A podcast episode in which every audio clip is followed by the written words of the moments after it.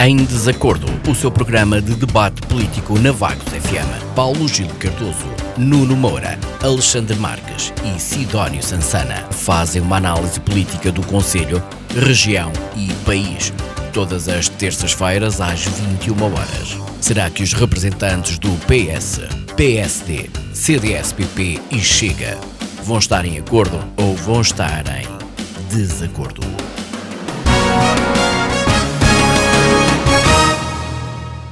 Olá, muito boa noite. Estamos de volta com o Em Desacordo, o seu programa de debate político de terça-feira à noite, aqui na Vagos FM. Comigo tenho, como habitual, Alexandre Marques do CDS, Sidónio Sansana do Chega, Paulo Gil Cardoso do Partido Socialista e Nuno Moura do PSD. A discussão colocamos hoje a intenção do Bloco de Esquerda, que se quer manter como a terceira força política, e também aqui a vontade de Rui Rio, que defende que o país tem de mudar a política económica, sendo que António Costa promete manter a trajetória. O programa hoje vai ser assim de índole nacional. Para já, vamos aos assuntos prévios. Hoje, o camisola amarela é Paulo Gil Cardoso. Boa noite, Paulo. Destaques para a política esta semana. Muito boa noite ao auditório. Boa noite, Sara. Boa noite, caros colegas de debate. É incontornável a questão do Covid, mais uma vez, e porque a quantidade de casos é tal, o número de mortes aumenta vincar mais uma vez que a maior parte das mortes e a maior parte dos casos em cuidados intensivos são não vacinados. Portanto, as pessoas têm que olhar para os números e perceber o que é que está a passar e não continuarem com este negacionismo relativamente a isso. Depois, a questão que isto levanta numa série de países europeus, e eventualmente no nosso também, há uma série de proibições para pessoas, de acessos para pessoas que não estão vacinadas, que não têm certificado, portanto há aqui uma limitação de liberdades, mas se calhar que faz sentido. Não sei, vamos devagar. Não nos vamos precipitar. Esta nova estirpe é um pouco mais branda em termos de gravidade e de sintomas, mas os casos dispararam completamente, com certeza. Para já é isto. Continuamos com muita fricção com países, com o leste, com a Rússia, com a questão da Ucrânia, o que não é nada bom. Há inflação a subir um pouco por todo o mundo. Os combustíveis é um problema, o petróleo é um problema, ele vai continuar a subir, o aço vai continuar a subir. Portanto, estamos aqui numa situação que não está a melhorar, antes pelo contrário, em termos de economia mundial está a piorar. Vamos ver o que é que acontece a seguir, temos que ser cautelosos e tentar estar preparados para aquilo que aí vem. Só para já. Muito obrigado, Paulo Gil. Boa noite, Nuno. Boa noite, Sara. Boa noite à Isabel. Boa noite ao Paulo Gil. Boa noite ao Alexandre Marques. Um cumprimento ao Sidónio Sassana. Um cumprimento muito especial ao auditório da Vagos FM. Relativamente aos destaques políticos da semana, eu nesta primeira intervenção não posso deixar de falar no primeiro dia de campanha de António Costa, que teve o seu início nos Açores. E citando o Observador, a campanha do Partido Socialista começou com uma pitada de ironia. António Costa, secretário-geral do partido, e a respectiva comitiva socialista tiveram de apanhar um voo da Ryanair para chegar em hora aos Açores este domingo. Ora, de acordo com o jornal online, o também primeiro-ministro teve de embarcar num avião da Ryanair porque não havia nenhum voo além daquele para chegar a Ponta Delgada a tempo da primeira iniciativa marcada. A companhia aérea low cost é a que mais tem contestado o plano de reestruturação da TAP e já por várias ocasiões protagonizou acesas trocas de acusações com membros do governo. No final do ano passado, a Ryanair admitiu mesmo voltar ao Tribunal de Justiça da União Europeia para contestar a aprovação do plano da TAP. Meses antes, o seu CEO acusou o governo português de mentir sobre a companhia aérea low cost e chamou o Pinóquio a Pedro Nuno Santos. Não creio que estas bicadas de António Costa a Pedro Nuno Santos sejam propositadas, mas que ajudam e contribuem para a descredibilização deste governo, disso eu não tenho dúvidas nenhumas. Então, porque não voaram na TAP, cujo voo para Ponta Delgada tem um custo a partir de 65 euros. Assim não há companhia de bandeira que resista, valha-nos Deus. E, por outro lado, embora o Paulo Gil já tenha abordado a questão da pandemia, nunca é demais, nestes pontos prévios, continuar a pedir às pessoas que se mantenham atentas e que, nomeadamente, respeitem as regras emanadas da DGS, nomeadamente o afastamento social, lavagem das mãos e o uso de máscara, para que a saúde de todos esteja protegida. Obrigado. Muito obrigado, Nuno. Parece-me que, efetivamente, o tema saúde hoje vai estar na ordem do dia. Não é, Alexandre? Boa noite. Assuntos prévios. Boa noite, Sara. Muito obrigado. Sim, é verdade, mas eu quero começar por cumprimentar-te a ti, à Isabel, aos meus colegas de painel e, obviamente, a todo o auditório. Eu trago uns outros temas também que não têm nada a ver com a saúde, deixo a saúde para o fim, que também são, efetivamente, muito importantes e que as pessoas devem estar a par. Só 3 ou 4 notícias de destaque da semana, não de índole nacional, mas de índole internacional. Um ataque em Abu Dhabi provocou, portanto, na capital dos Emirados Árabes, 3 mortos e 6 feridos. Aqui uma tensão com os rebeldes da OTIS do Iémen, que assumiram já a autoria do ataque.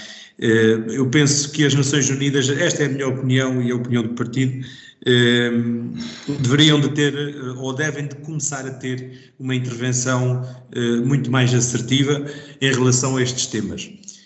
Segundo tema que trago, alterações climáticas, portanto as mudanças nas alterações climáticas.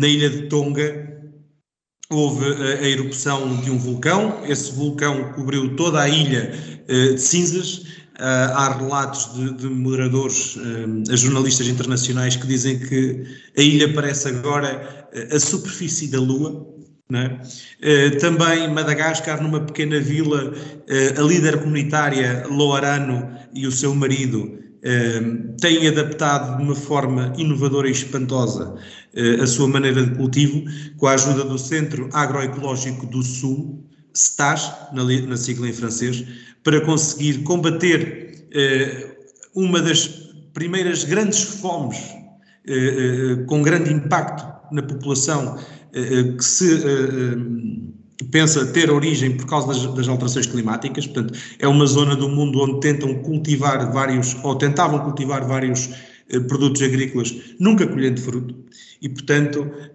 mais um exemplo de que as alterações climáticas não são brincadeira. E, acabando, obviamente, com o Covid, não é? Com a saúde, porque não pode deixar de ser. Na Rússia, enfrenta-se agora um grande problema de subnotificação de casos e de números, não é?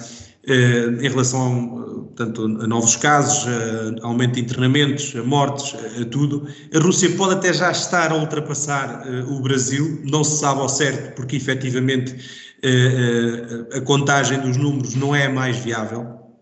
Neste momento, ou pelo menos a 11 de janeiro, na Rússia, o Centro Oficial do Controlo do Covid russo dizia que havia cerca de 10,6 milhões de casos de Covid e mais de 315 mil mortes no país.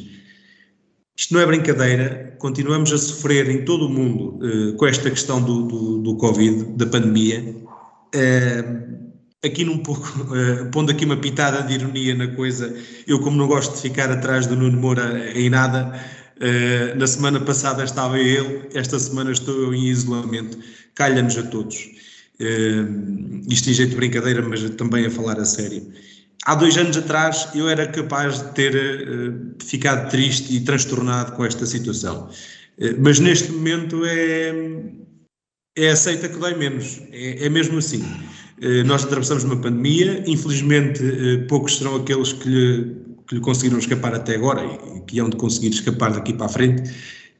Pessoalmente foi a primeira vez que testei positivo e testou logo a família toda cá em casa, e a verdade é esta: quando nos toca à porta é quando nós nos apercebemos de que isto é uma realidade, e portanto deixar aqui mais um apelo, como tenho deixado sempre desde que isto começou: tenham cuidado, mantenham o distanciamento, desinfetem as mãos, todo o cuidado é pouco. Portanto, as pessoas têm que se mentalizar que há que ter responsabilidade, porque isto ainda não acabou, vamos só ao meio da batalha e é preciso ter muito cuidado. E para já é tudo. Muito obrigado. Muito obrigado, Alexandre. Vamos então passar a palavra ao Sidónio, que está também connosco. Sidónio, boa noite. Assuntos prévios. Muito boa noite à Sara, à Isabel, aos colegas de painel e ao auditório da Vagos FM. Bem, sobre a pandemia, apenas confirmar a constatação que não é nada de novo em relação ao que temos vindo a falar nas semanas anteriores, porque o número de casos está a aumentar drasticamente. Eu, pelo menos até ver, ainda não apanhei Covid, mas há muita gente à minha volta que apanhou. Portanto, nota-se a olho nu, com os nossos contactos pessoais, o aumento de incidência da pandemia e, portanto, vamos ver o efeito que isto tem na campanha inicial, na campanha eleitoral, que terminou agora a fase de debates e que se iniciou a campanha na rua, por assim dizer. E esse vai ser o tema para mim das próximas semanas, e é sobre a campanha eleitoral que eu ia realmente centrar a minha análise prévia. Primeiro, fazendo uma constatação que a nós, dentro do Chega, nos causa alguns engolhos, que é a opinião de alguns comentadores, nomeadamente, isto é particularmente notório no grupo Empresa, que os vencedores dos debates que acabámos de assistir nas semanas anteriores terão sido, muitas vezes, com uma certa tendência mais ou menos óbvia, os representantes de alguns partidos que vão contribuindo para a opinião de publicidade paga pelo Estado, que vai garantindo a sustentabilidade da SIC e dos preços. E a nós, particularmente, não nos agrada pessoalmente ver na semana passada que nas publicações deste grupo é dado relevo à opinião de 4 ou 5 dissidentes do Partido Chega durante toda a semana, que durante esse período tiveram mais tempo de antena do que os restantes 42 mil militantes do partido não tiveram nesta semana, nem provavelmente nunca. Para além disto, campanha propriamente dita, como nós já discutimos antes, e vamos discutir outra vez ainda hoje, mais no plano económico, um bocado do que é o programa do PSD, eu também achei pertinente, pelo menos desta vez, passar os olhos pelo programa do PS, que até é o partido que tem governado e que continua à frente nas sondagens. E ao fazê-lo, acabo por constatar que o programa do PS abre com 3 paixões, digamos. Volta e meia, recorrentemente, o PS volta às suas paixões. E, surpreendentemente, uma delas, a primeira, volta a ser a educação. E, portanto, em relação a esta primeira paixão, portanto, um partido que teve o Ministro da Educação no cargo durante 6 anos, que praticamente limitou-se a empurrar os problemas, a maior parte deles, para debaixo do tapete, aparentemente parece que não continua muito bem a saber o que fazer com esta área, a tal ponto que já se fala em Mariana Vieira da Silva, a quem não se conhecem grandes competências na área da educação, mas que se fala neste nome como futura Ministra da Educação do PS. E a primeira proposta do PS no âmbito desta paixão é um pacto para a área da educação, portanto é qualquer coisa do género: eu governo esta área, mas vejam lá se me ajudam-se com quaisquer propostas, porque senão não avanço muito daquilo. Sobre o principal problema atual da educação, que é o problema da falta de professores, o PS, nesta sua introdução, propõe apoios para professores deslocados em zonas do país mais carenciadas. Ora, o grande problema desta medida é que está agora a fazer um ano, vai fazer um ano no dia 21 de janeiro, sexta-feira próxima, que na Assembleia da República o PS e o PSD chumbaram precisamente este tipo de apoios que tinham sido propostos no Parlamento. A segunda paixão nesta introdução do programa do PS é a saúde. Aqui as propostas passam por rever, incentivar, aumentar e outros verbos assim. A medida que eu acho muito mais curiosa é a proposta de implantação de um organismo de coordenação nacional do Serviço Nacional de Saúde.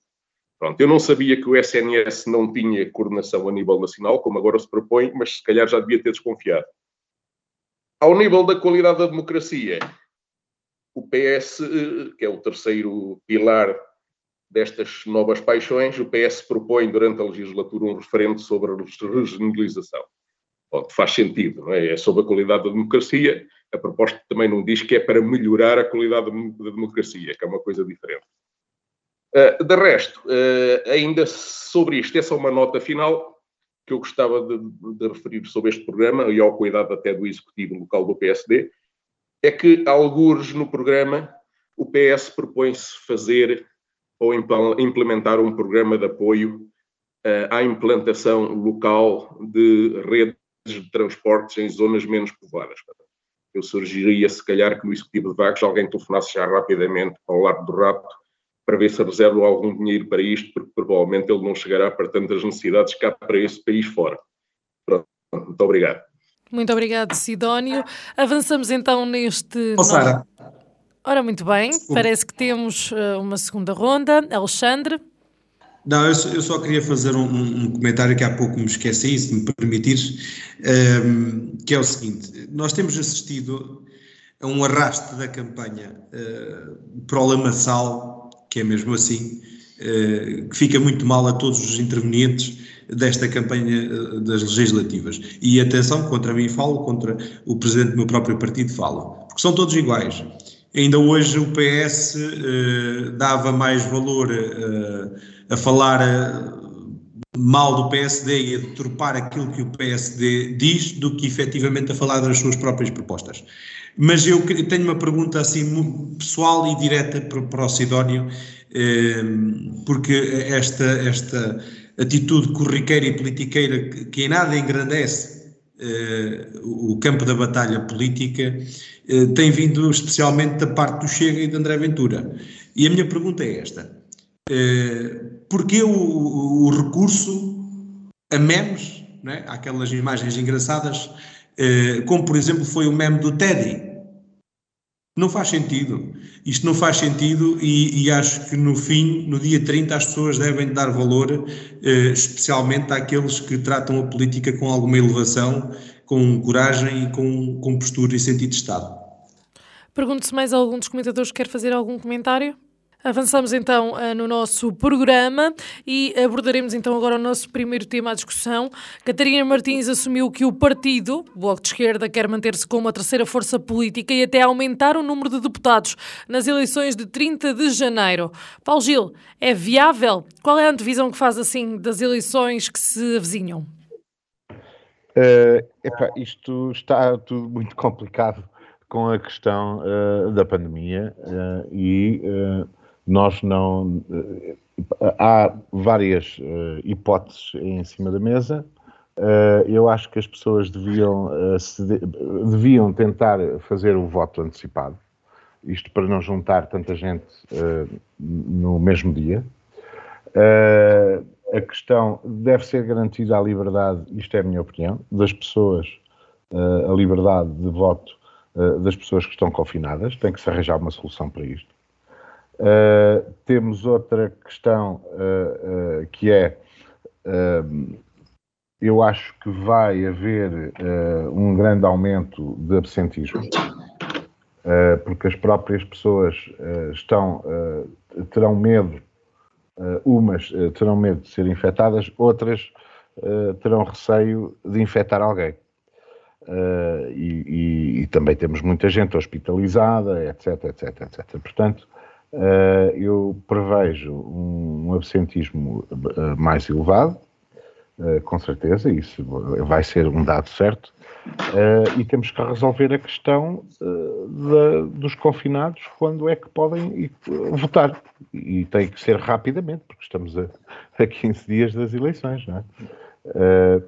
Relativamente a isto não tenho muito mais a dizer, cada partido terá as suas opiniões e compete com certeza às autoridades de saúde, à Comissão Nacional de Eleições e ao Ministério da Administração Interna avaliarem a questão e arranjarem uma solução. É só. Ok, muito obrigado, Paulo Gil. Nuno, faço-lhe a mesma questão. É viável aqui a vontade do Bloco de Esquerda em manter-se a terceira força política, ou acha que estas eleições vão trazer aqui mudanças? Ouça, todos nós sabemos que uma coisa é o que se deseja e outra coisa é o que de facto acontece ou pode acontecer. Também todos se lembram que o Bloco de Esquerda nasceu como um partido de protesto, com temas que eram fraturantes para o tempo em que se vivia. Isto remonta aos anos de 1999 e seguintes. Esses temas foram acolhidos por uma certa esquerda radical e quase circunscrita aos grandes meios urbanos e aos bairros sociais e zonas suburbanas a eles associadas. E promovendo uma política populista de extrema esquerda radical, este partido promete tudo o que lhe pode dar votos sem pensar na forma de financiamento das propostas que apresenta. E tal forma de fazer política foi colhendo alguma simpatia junto dos mais incautos. E o auge dessa sua estratégia foi o momento de apoiar o Partido Socialista a formar um governo sem que para tal tivesse ganho as eleições, quebrando um procedimento e um compromisso até aí adotado na nossa vida democrática. Em 2015... valeu tudo para que Passos Coelho, tendo ganho as eleições, fosse afastado da possibilidade de poder constituir um governo. E foi esse o fator que contribuiu para que o Bloco de Esquerda, com o beneplácito do Partido Socialista, tivesse uma influência e uma intervenção mais direta na política nacional, impondo a aprovação de uma série de iniciativas legislativas. Contudo, a constituição dessa geringonça, a par com o Partido Comunista Português e com os Verdes, começou a manifestar-se prejudicial para a imagem do Bloco de Esquerda, já que abandonou a sua estratégia de protesto e levou a que os sucessivos resultados eleitorais baixassem significativamente. E a prova disso foi a opção que tomou em 2019 com o voto contra do Orçamento de Estado, que só passou porque foi votado pelo Partido Comunista Português. E, portanto, sentindo-se acossado, o Bloco de Esquerda, que viabilizou 4 Orçamentos de Estado do Partido Socialista, e, portanto, apoiou a sua política e as suas medidas, quer agora convencer os eleitores que poderá ser ainda a terceira força política em Portugal. Eu não acredito nisso e acho que o Bloco de Esquerda vai ser penalizado pelos zigue-zagues políticos que promoveu e poderá muito bem ser ultrapassado pelo Chega. E não vale a pena vir com a história do fantasma da extrema-direita, porque se um poderá ser apontado de extrema-direita, o outro é, de certeza, de extrema-esquerda. É esta a minha opinião. Muito obrigado, Nuno. Alexandre, a sua opinião sobre este tema? Essa é a minha opinião, é um bocado parecida à do Nuno, embora a minha leitura não seja leitura porque não tenho leituras. E vou explicar porquê. É assim, para quem anda nos meandros da política, e não ligando muito a sondagens, porque as sondagens também valem aquilo que valem, não é? A verdade é que o ambiente anda um bocado estranho. Em 2015, efetivamente, o Bloco de Esquerda juntou-se ao PS para viabilizar um governo do Partido Socialista, para fazer tudo para que Passos Coelho e Paulo Portas não continuassem a governar. E nos últimos 6 anos, mal ou bem, independentemente da opinião de todos nós, a verdade é que pode-se dizer que governou efetivamente com o Partido Socialista porque viabilizou os orçamentos do Partido Socialista. Neste momento, acho que é seguro dizer que PS e PSD disputam primeiro e segundo lugar, portanto é deles, e a questão aqui que torna tudo um pouco ofusco é terceiro, quarto e quinto de quem serão. Porque... E agora sim, já pegando um pouco também nas sondagens, mas também pegando em resultados eleitorais, o Bloco de Esquerda perdeu a votação nas últimas presidenciais, perdeu votação nas últimas autárquicas e perdeu também votação já para as europeias, antes das eleições legislativas de há 2 anos atrás, embora tivesse mantido o mesmo número de eurodeputados. E, portanto, tem perdido votação em todo o lado. A CDU, e eu sei que não é para falar, o tema é Bloco de Esquerda, mas isto faz tudo parte. A CDU, mesmo a CDU, tem perdido também muita votação. Mesmo no sul do país, onde a CDU era quem mandava, perderam votação para o PS e perderam também votação para o Chega. Estes partidos eu não vou dizer radicais nem extremistas, porque acho que tem que haver espaço para toda a gente, mas estes partidos com uma afinidade mais aguerrida, digamos assim, por norma têm valores que diferenciam de uns para os outros, mas têm sempre uma base comum. E isso vê-se na transferência de votos, que não acontece só com o Chega, o Bloco de Esquerda e a CDU, acontece, por exemplo, também com a Iniciativa Liberal, não é? Pessoas que até votavam no Bloco de Esquerda, agora tendem também a votar na Iniciativa Liberal, mudando ali alguma coisa, tendo já uns conhecimentos de economia. É um partido que até já apela mais ao jovem do que propriamente o Bloco de Esquerda. E falo especificamente nos jovens, porque é mesmo nos jovens, porque, por exemplo, a CDU e o Chega são partidos mais direcionados para uma mentalidade mais adulta, mais avançada na idade. E, portanto, eu acho que o terceiro, quarto e quinto lugar serão disputados entre estes três partidos, tendo em conta até as projeções que dão de crescimento para o Chega. Eu lembro que, em 99, o Bloco de Esquerda elegia o seu primeiro deputado, Francisco Louçã, pensou que pelo Círculo de Lisboa, e o ritmo do crescendo do Bloco de Esquerda não era tão rápido, ou não foi tão rápido, quanto é o do Chega e o da Iniciativa Liberal. Eu não tenho dúvida nenhuma de que o Chega e a Iniciativa Liberal irão criar grupos parlamentares. E, portanto, para eles criarem grupos parlamentares têm que vazar deputados a outros partidos. E agora, se quiserem, por exemplo, falar no CDS, vamos buscar deputados ao CDS. Não é só ao CDS, até porque o CDS tem 5 deputados e certamente não os irá perder todos. Espero eu que consiga pelo menos manter esses 5 deputados, mas isto tentando ser o mais imparcial possível, imaginemos ou supomos que correm 3 deputados do CDS. Não chega para os grupos parlamentares destes dois partidos, tendo em conta as projeções que eles têm. E, portanto, eu penso que o Bloco de Esquerda terá uma grande dificuldade em manter-se como terceira força política. Esta é a minha leitura. Alexandre, eu vou ter que pedir que conclua a sua leitura, está bem? Sim. Aliás, esta é a minha opinião, porque, como já disse, o ambiente está estranho e leituras não tenho. Mas eu até aqui acrescentava uma coisa. Não vai ser uma disputa entre terceiro, quarto e quinto, vai ser uma disputa entre terceiro, quarto, quinto e sexto, entre estes quatro partidos. Muito obrigado.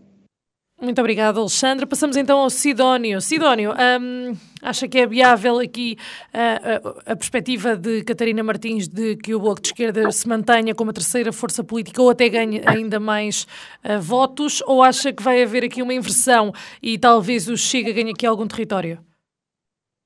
Sim, é verdade. O Bloco de Esquerda quer ser a terceira força política, o Chega também. Há uma coisa que me parece inequívoca. Eles nas últimas legislativas tiveram 9,5%. Pelo menos essa percentagem eles não deverão manter. De resto, enfim, as sondagens sabemos que valem o que valem. Também sabemos que as sondagens também dizem que há muitos indecisos neste momento, que o absentismo dos confinados pode baralhar isto tudo até o dia das eleições.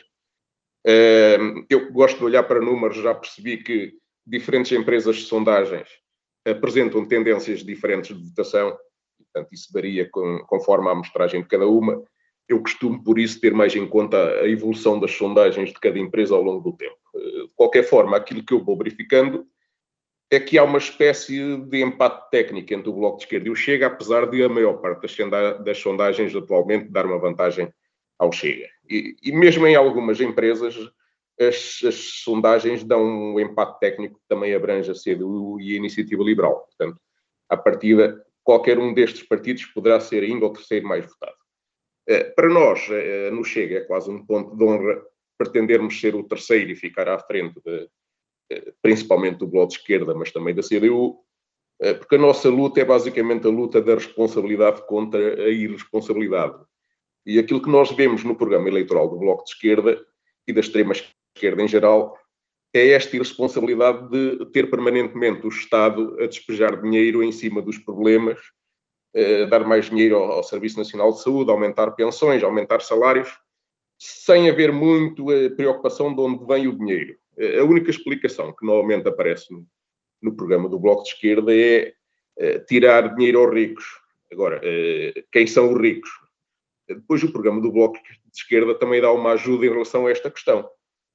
Para o Bloco de Esquerda, os ricos são os pequenos empresários que terão que suportar, pela via legislativa, aumentos irrealistas e direitos irrealistas dos seus funcionários, ou até, por exemplo, em matéria de habitação, são os pequenos proprietários que muitas vezes investiram as poupanças de uma vida de trabalho num imóvel para arrendamento e que, praticamente, segundo as ideias do Bloco de Esquerda, quase que são forçadas a emprestar esse imóvel para inquilinos, entre aspas, que poderão usar o imóvel quase que emprestado, sem que haja daí consequências. E, aliás, diga-se que esta política de habitação já não está muito distante, porque fruto da geringonça já é quase assim que o mercado habitacional em matéria de arrendamento funciona neste momento, com algumas medidas que o Bloco de Esquerda forçou nos últimos tempos, e, portanto, depois as pessoas não se admirem que não haja um mercado de arrendamento, porque as pessoas não investem nestas condições e com todos os inconvenientes que temos para o funcionamento da economia, para a mobilidade das pessoas e a qualidade de vida das pessoas, não há praticamente disponibilidade do mercado para arrendamento. E, portanto, o que nós vemos neste tipo de programas eleitorais é quase uma tentativa ou quase uma via de transformar Portugal noutra Venezuela. É, portanto, e dá para interrogar se estas pessoas nunca se aperceberam realmente que este modelo nunca funcionou bem em parte nenhuma do mundo, nem mesmo na China dita comunista, que não o pratica. E, portanto, nós consideramos quase no Chega como um dever patriótico combater os partidos que defendem este tipo de ideias. E, portanto, a nossa luta direta é, para combater isto, temos que ficar à frente deles. E, portanto, pretendemos, é nosso objetivo, ficar realmente com o terceiro lugar nestas próximas eleições. Muito obrigado. Muito obrigado, Sidónio. Paulo Gil pediu a palavra. Paulo Gil. Sim, porque eu, na minha primeira intervenção, acabei por não falar no Bloco de Esquerda e na pergunta. Não, eu percebi-me, mas pensei que não quisesse fazer referência alguma ao partido. Não, eu não fujo a qualquer questão. A questão relativamente ao Bloco de Esquerda e a ser a terceira força política ou não, tem todas as condições para o ser. Agora, tem, com certeza, aqui esta competição com o Chega. São eleitorados completamente diferentes. Vamos ver qual é a quantidade, qual é a mobilização de um eleitorado e de outro. Eu acho que com esta política de debate de terra queimada e de estar sempre a saltar de assunto e ser arruaceiro, porque fala sempre ao mesmo tempo que todos os outros, não deixa falar ninguém, está sempre com uma atitude de gozo, de escárnio em relação a todos os adversários. A todos os adversários. Isto não é debate, isto é puxar a camisola, passar a rasteira, etc. Portanto, eu acho que não, assim não vamos longe em termos de política. Acaba por ser uma grande embrulhada, acaba por ser um arruaceiro, ao fim e ao cabo. E eu acho que o Chega vai perder por isso, porque há muitas pessoas que tinham até alguma simpatia, e estes debates todos vão, com certeza trazem os que gostam de ver sangue, mas depois vai afastar outros. Portanto, vamos ver o que é que acontece aqui. Relativamente ao Bloco, já esteve pior. As últimas sondagens já lhe dão um resultado não tão mau. Eu acho que perdeu muito por causa da questão do chumbo do orçamento. Há aqui eleitorado que não perdoa ao PCP, eleitorado de esquerda que não perdoa ao PCP e ao Bloco de Esquerda. Eu não me acredito que o pessoal, os votantes no PCP se transfiram para o PS, mas acredito que alguns simpatizantes bloquistas são capazes de se transferir para o PS, e daí esta percentagem, o ter vindo sempre a aumentar.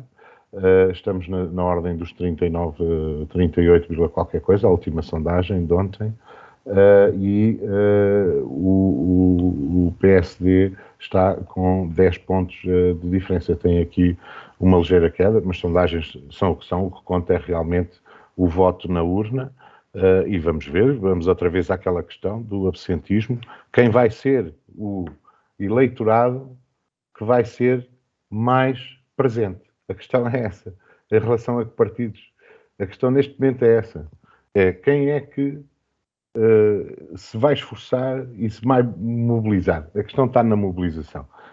O Bloco pode ter algo, mas não sei, vamos ver, é uma incógnita.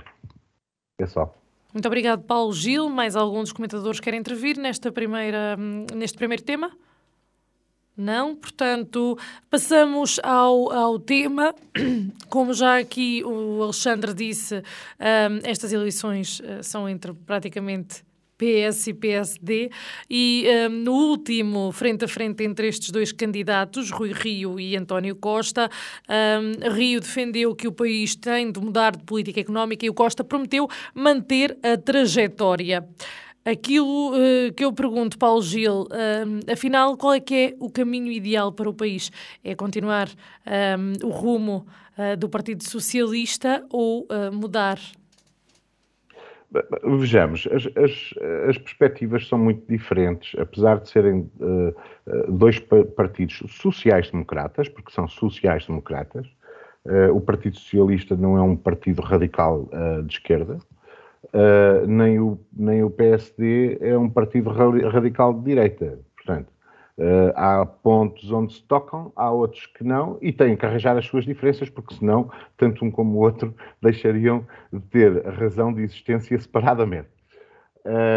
Enquanto que o PSD tem uma visão mais liberalista da política e da organização social, não é só da política, da organização do Estado e da organização social, porque é disto que falamos, o Partido Socialista tem uma visão mais social-democrata do que o próprio Partido Social-Democrata, porque é mais democrata e é mais social e menos liberal. O que é que acontece? Relativamente ao caminho, o caminho tem sido feito relativamente a uma série de questões. Nós estivemos, desde 2016, a convergir com a Europa. Nós estamos a crescer mais que a média dos países europeus. Quando se diz que os países leste já nos ultrapassaram, somos a cauda, isso não é verdade. Isso não é verdade e os números não mentem. Podem consultar o Centro Nacional de Estatística, podem-se consultar a Pordata, podem procurar as estatísticas na OCDE, podem procurar as estatísticas na Europa, elas não mentem. Estão lá, o crescimento é de convergência e, aliás, nós, antes da pandemia, pela primeira vez, tivemos um saldo positivo orçamental em 2017 ou 19. Tivemos um primeiro saldo positivo e estamos a convergir, estamos a aumentar salários mínimos de uma forma que nunca se aumentou, estamos a reduzir os impostos, isto outra falácia, misturam a segurança social dentro da carga fiscal. Uma coisa é carga fiscal, outra coisa é receita fiscal. E estão a chamar a carga fiscal à receita fiscal, propositadamente, para baralhar isto tudo, os outros partidos.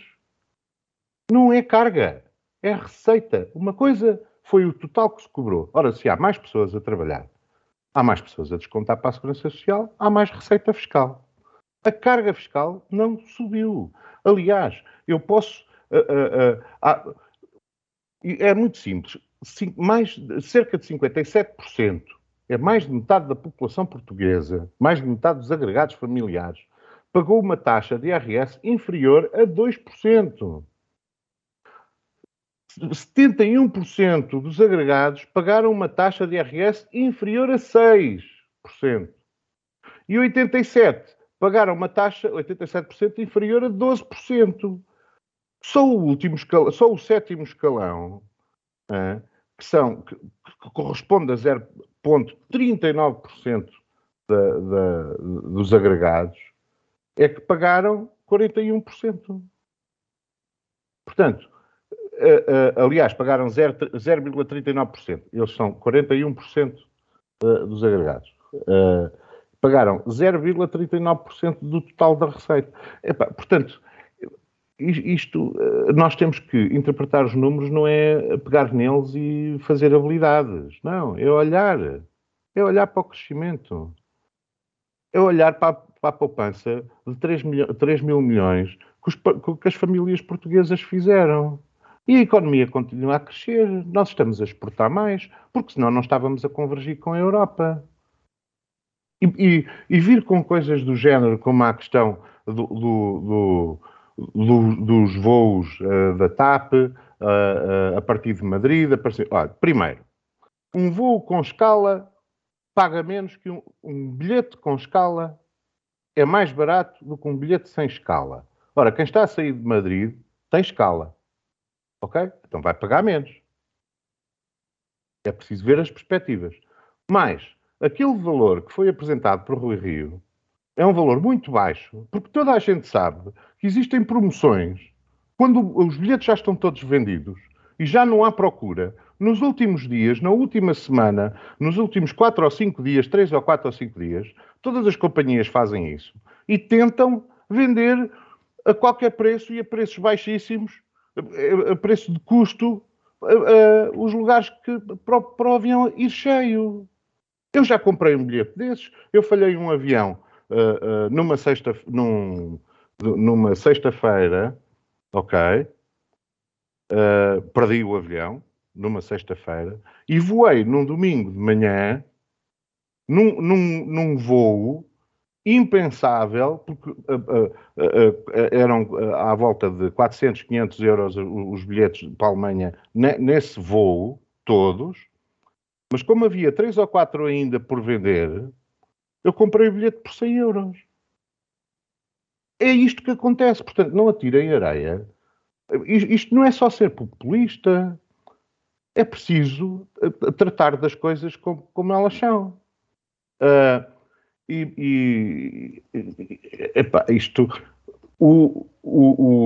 Educação.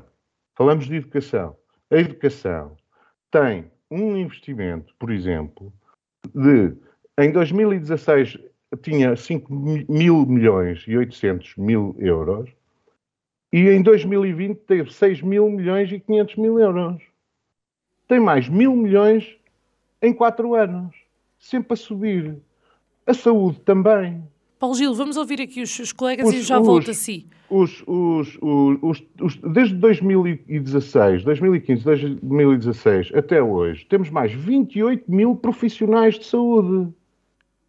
Paulo Gil, e como é que se lhes paga? Não só reduziu o preço, antes pelo contrário. Paulo Gil, teve que aumentar o investimento. Vamos avançar e, entretanto, eu já faço uma segunda ronda. Nuno. Oh, Sara, relativamente a esta questão, parece-me que no rescaldo do debate entre os dois candidatos a primeiro-ministro, segundo a maioria das opiniões veiculadas pelos diversos comentadores da nossa comunicação nacional, foi Rui Rio quem falou mais claro e teve uma atitude mais de acordo com aquela que deve ser a postura de um primeiro-ministro responsável e não a de um que apenas promete muito e faz muito pouco. A título de exemplo, posso falar dos médicos de família, em que António Costa prometeu e disse que nenhum português ficaria sem médico de família e que a promessa feita era promessa honrada. E agora veio assumir que não conseguiu cumprir. Isto à semelhança de muitas outras que foram prometidas e não foram cumpridas. Prometer é fácil e é a forma que muitos políticos encontram para cativar a atenção dos eleitores, embora saibam à partida que não as vão cumprir. E foi exatamente isso que Rui Rio disse no debate com António Costa. Se quisesse ganhar as eleições mais rapidamente, em vez de olhar para o futuro do país, fazia o contrário. Mas isso era persistir na política do Partido Socialista, que deu o resultado que deu. Portugal está na cauda da Europa. E isto foi precisamente aquilo que disse Rui Rio, defendendo que a descida de impostos tem de começar pelas empresas que criam riqueza para depois a poder distribuir. António Costa, por outro lado, veio dizer que se apresentava às eleições não só com um programa de governo, mas com um Orçamento de Estado para 2022, que está apresentado no Parlamento, no dia em que terminar a discussão do programa de governo. Eu pergunto, como é possível pretender e teimar em apresentar um orçamento que foi rejeitado por todos os partidos? Agora se percebe porque é que os partidos da geringonça o rejeitaram. É que o Partido Socialista foi-se habituando a negociar, entre aspas, não é? Mas só com as premissas apresentadas por eles. Eu dou como exemplo o aumento da função pública em que o Governo foi para uma negociação com os sindicatos, mas disse à partida que o aumento era de 0,9%. Ora, isso não é negociação nenhuma. Mas já todos estamos habituados a essa arrogância e esse discurso manhoso de dizer que se está a negociar, mas fazendo prevalecer a sua posição. E, portanto, quanto à questão económica e de impostos, estamos esclarecidos quanto à posição de um e de outro candidato. Aliás, Rui Rio referiu que a política económica que o Dr. António Costa se propõe seguir é exatamente a mesma que fez desde que é Primeiro-Ministro e até desde que o PS tem governado maioritariamente o país desde 95, em governos em que sempre teve cargos de responsabilidade e que nos trouxe à cada da Europa. Nós não nos podemos esquecer que António Costa foi Ministro de António Guterres, como foi também Ministro de José Sócrates, que nos levou até à vinda da Troika. E de que vale dizer que se cresceu X% se os países que entraram mais recentemente na Europa cresceram o dobro? Enfim, vamos aguardar pelo veredicto dos portugueses já no próximo dia 30. Eu já agora gostava de acrescentar que o PSD apresentou na sexta-feira o seu programa eleitoral para as legislativas, que tem por base o texto levado às eleições em 2019, mas com prioridades revistas e redefinidas devido à crise pandémica, económica e ao contexto de incerteza global que vivemos. E é um documento em que se critica o colapso na saúde, a desqualificação do sistema educativo, assim como a perda demográfica e a situação de estagnação económica. Faz, digamos assim, um diagnóstico sobre as razões do atraso do país, que considera estar à deriva, sem propósito nem rumo certo. E que refere, por exemplo, que nas duas décadas mais recentes continuamos a tropeçar no crescimento e a empobrecer face às economias com perfil idêntico ao nosso. Pela primeira vez nos últimos 50 anos, a população portuguesa registrou uma perda de mais de 200 mil residentes, tendo emigrado nos últimos 5 anos mais de 400 mil portugueses. Portugal vive desde o início deste século uma situação de estagnação económica, com o produto interno bruto a crescer em média 0,5% entre 2001 e 2019. E a ser ultrapassado pelas economias dos países europeus de adesão mais recente à União Europeia. A falta de competitividade reflete-se na estrutura de rendimento, 60% dos trabalhadores por conta de outrem ganham menos de 1.000 euros e a mediana dos salários ronda os 850 euros, com 26% a ganharem o salário mínimo. O Estado, como tem estado omnipresente, mas ineficiente, já que o aumento descontrolado da despesa pública e os máximos históricos atingidos pela carga fiscal, 36% do PIB, e a dívida pública acima dos 130% do PIB no final de 2021, não se traduziram no aumento de qualidade da oferta dos serviços públicos. E, portanto, na área da saúde, da educação, na área social, são tudo pontos que têm que ser revistos e que não podem seguir esta trajetória que temos seguido até aqui, e, portanto, eu estou muito convencido que no dia 30 os portugueses vão ter esta consciência e que vão tomar uma decisão diferente daquela que pelo menos as sondagens nos têm dado. Alexandre, concorda? Não, e eu peço desculpa ao Paulo Gil, ele sabe que eu gosto muito dele, mas eu tenho que discordar em tudo aquilo que o Paulo Gil disse. E custa-me ter que ser eu. Então é só olhar para os números. Eu não sei como é que vocês dão a volta a isso. Mas deixa-me terminar. E custa-me ser eu a ter que defender o PSD numa situação destas. O partido, o PS, não tem nada a ver com o PSD. Embora haja pontos de convergência, e eu admito que sim, não diga que o Partido Socialista que é um partido social-democrata, porque senão mais vale fundirem-se os dois e formarem só um único grande megalómano partido. Não, isso não é verdade. Não é verdade, ou até pode depender da perspectiva de cada um. Na minha perspectiva não é verdade. Ponto. Depois, vamos falar de números, não é? Se quer falar de números, vocês podem embandeirar o crescimento económico do país a nível nacional, acompanhar a média europeia, mas vamos falar do resto, vamos falar do PIB per capita, vamos falar do rendimento médio das famílias, vamos falar, só para terem uma noção, um aumento no salário bruto de 100 euros para quem ganha 800 euros em Portugal, leva com um imposto marginal na ordem dos 47%, ou seja, 47 euros. Um aumento de 100 euros no salário bruto, não é? Bruto, não estamos a falar de líquidos, estamos a falar de bruto, leva com 47 euros de corte logo, pau.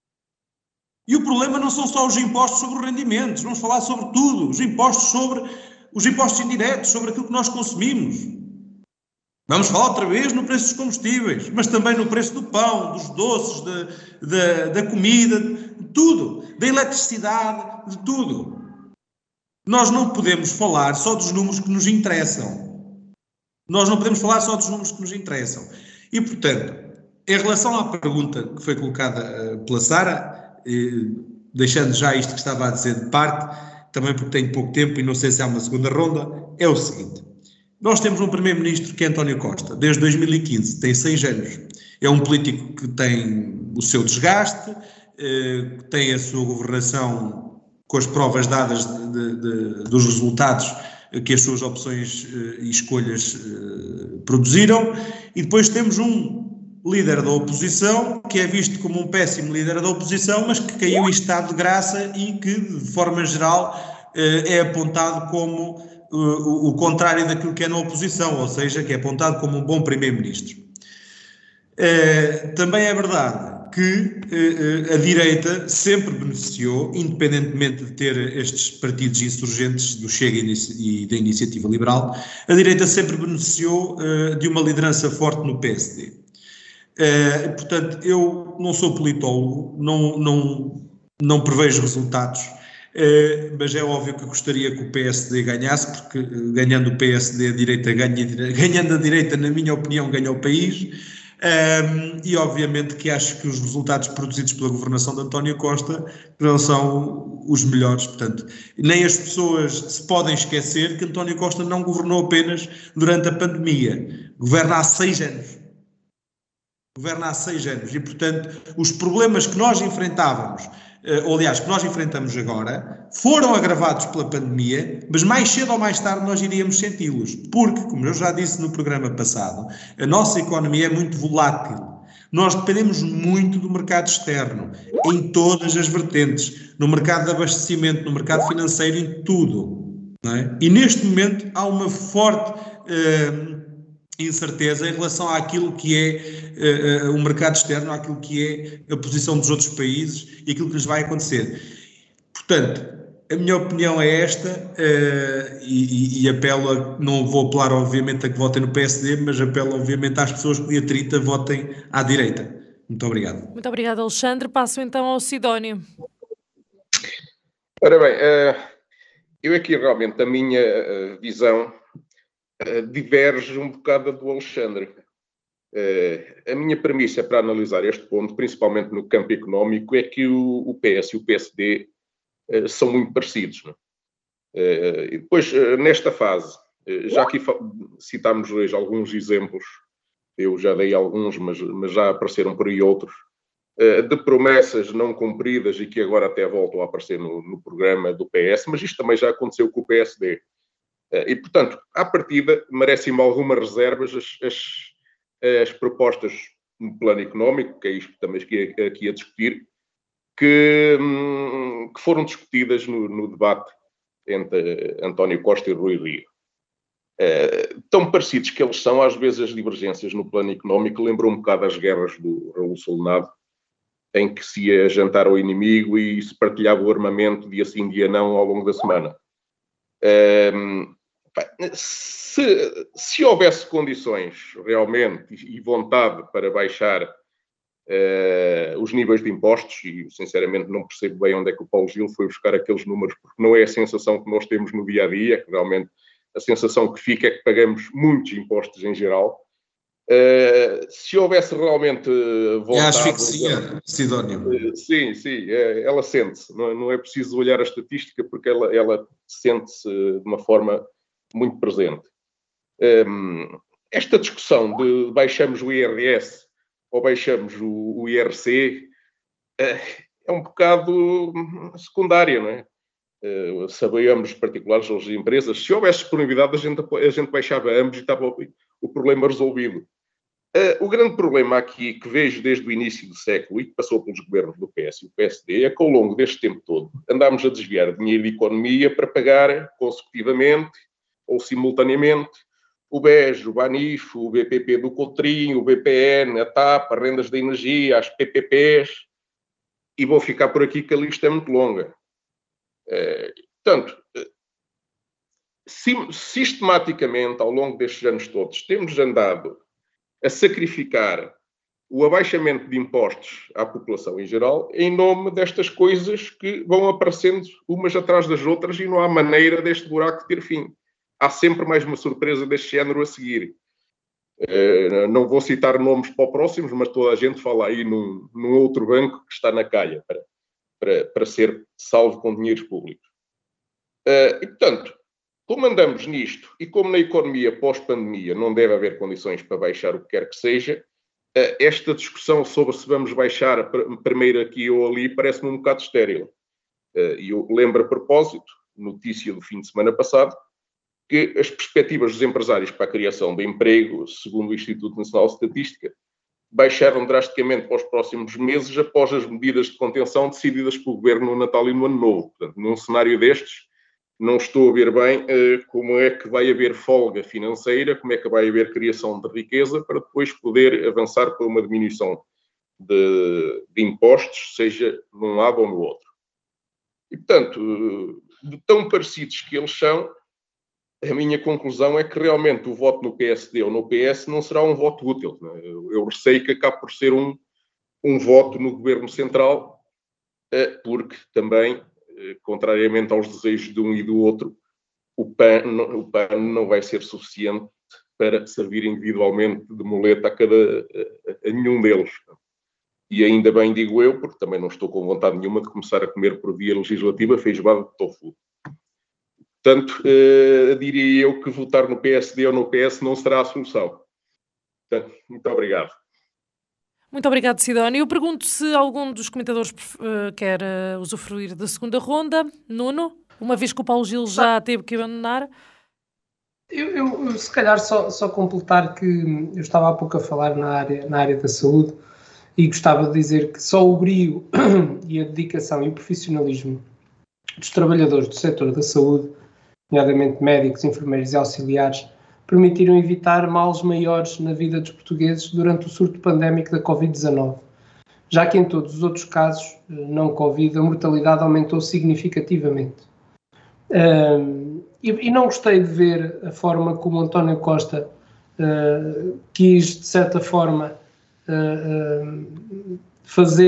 passar a mensagem quando Rui Rio se estava a referir ao Serviço Nacional de Saúde. Obviamente que nunca esteve em causa o profissionalismo daqueles que todos os dias dão o corpo às balas para salvar outras vidas.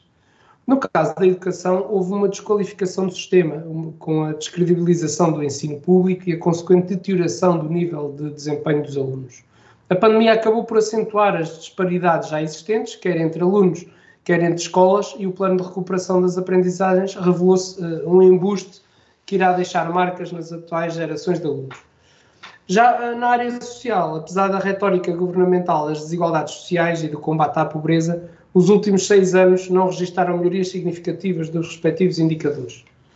E quanto ao funcionamento do sistema político, tem vindo a revelar ineficiências e injustiças que importa reabilitar aos olhos do cidadão. As nomeações para altos cargos do Estado tornaram-se altamente partidarizadas, a imagem pública dos partidos, do seu funcionamento e da sua atividade degradou-se, perdeu-se a confiança dos cidadãos e gerou-se um distanciamento em relação às instituições políticas. É a corrupção o principal fator que mina a confiança dos cidadãos no regime democrático. E quanto a isso, tem sido feito muito pouco ou quase nada. E, portanto, é preciso não esquecermos que estamos perante o maior governo que Portugal já teve, em número de ministros e da sua composição.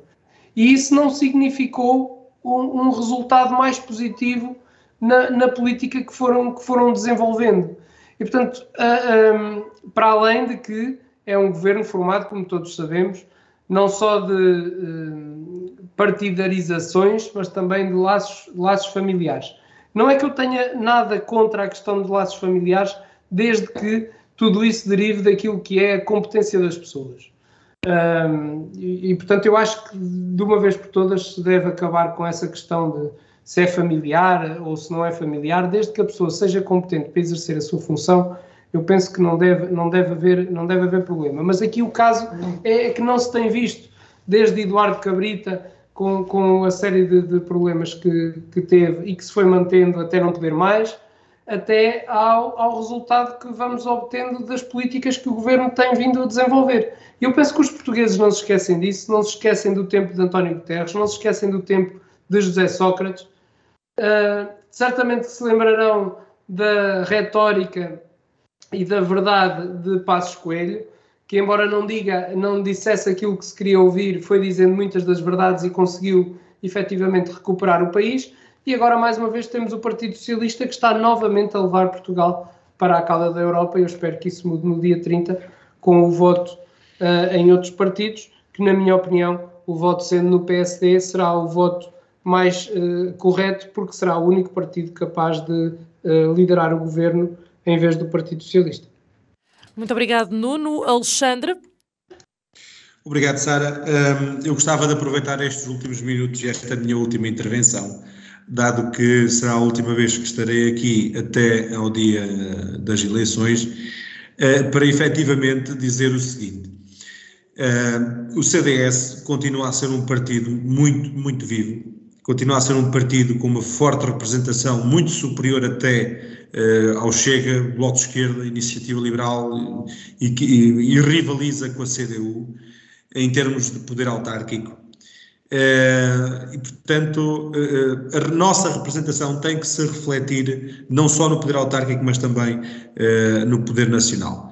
Nós somos um partido que aqui estamos desde a própria fundação da nossa democracia em Portugal, somos um dos quatro partidos que podem dizer que são pais desta democracia do pós-25 de Abril, e por isso resta-me apelar ao voto, a dizer que estamos cá pelas mesmas razões de sempre. Continuamos a ser o partido dos portugueses que confiam nos nossos valores, que confiam nos nossos princípios e que confiam nas nossas pessoas para entregar esses mesmos valores e princípios à nossa sociedade.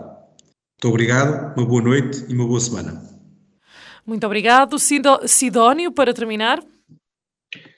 Ora bem, eu já disse ao longo da noite algumas das razões pelas quais entendo que os eleitores deveriam votar no Chega. Eu, chegado a este ponto, e dado o nível de abstenção elevado que temos tido nas últimas eleições, nos últimos anos neste país, resta-me apelar aos eleitores para que votem, independentemente de quem entendam que é a melhor solução, sobretudo que votem, e para que não se possam depois a seguir queixar de que as coisas não estão a funcionar como gostariam, mas tendo presente que isso acontece porque se ausentaram na votação e que deixaram que outros ao lado decidissem por si. Portanto, é apenas o apelo final que deixo, é que gostaria que a abstenção nas eleições neste país começasse a entrar em níveis adequadamente, desejavelmente mais baixos. Muito obrigado. Muito obrigado, Sidónio. Terminamos então aqui o Em Desacordo de hoje. Para a semana deixo já aqui no ar que o programa será com os vaguenses, candidatos a deputados na Assembleia da República, nas legislativas de 30 de janeiro. Um Em Desacordo especial legislativas, a não perder então, terça-feira à mesma hora, com Rui Cruz, Liliana Cruz, Vítor Oliveira e Bruno Julião. Obrigada. Em Desacordo, o seu programa de debate político na Vagos FM, todas as terças-feiras às 21 horas. Será que os representantes das concelhias vão estar em acordo ou vão estar em desacordo?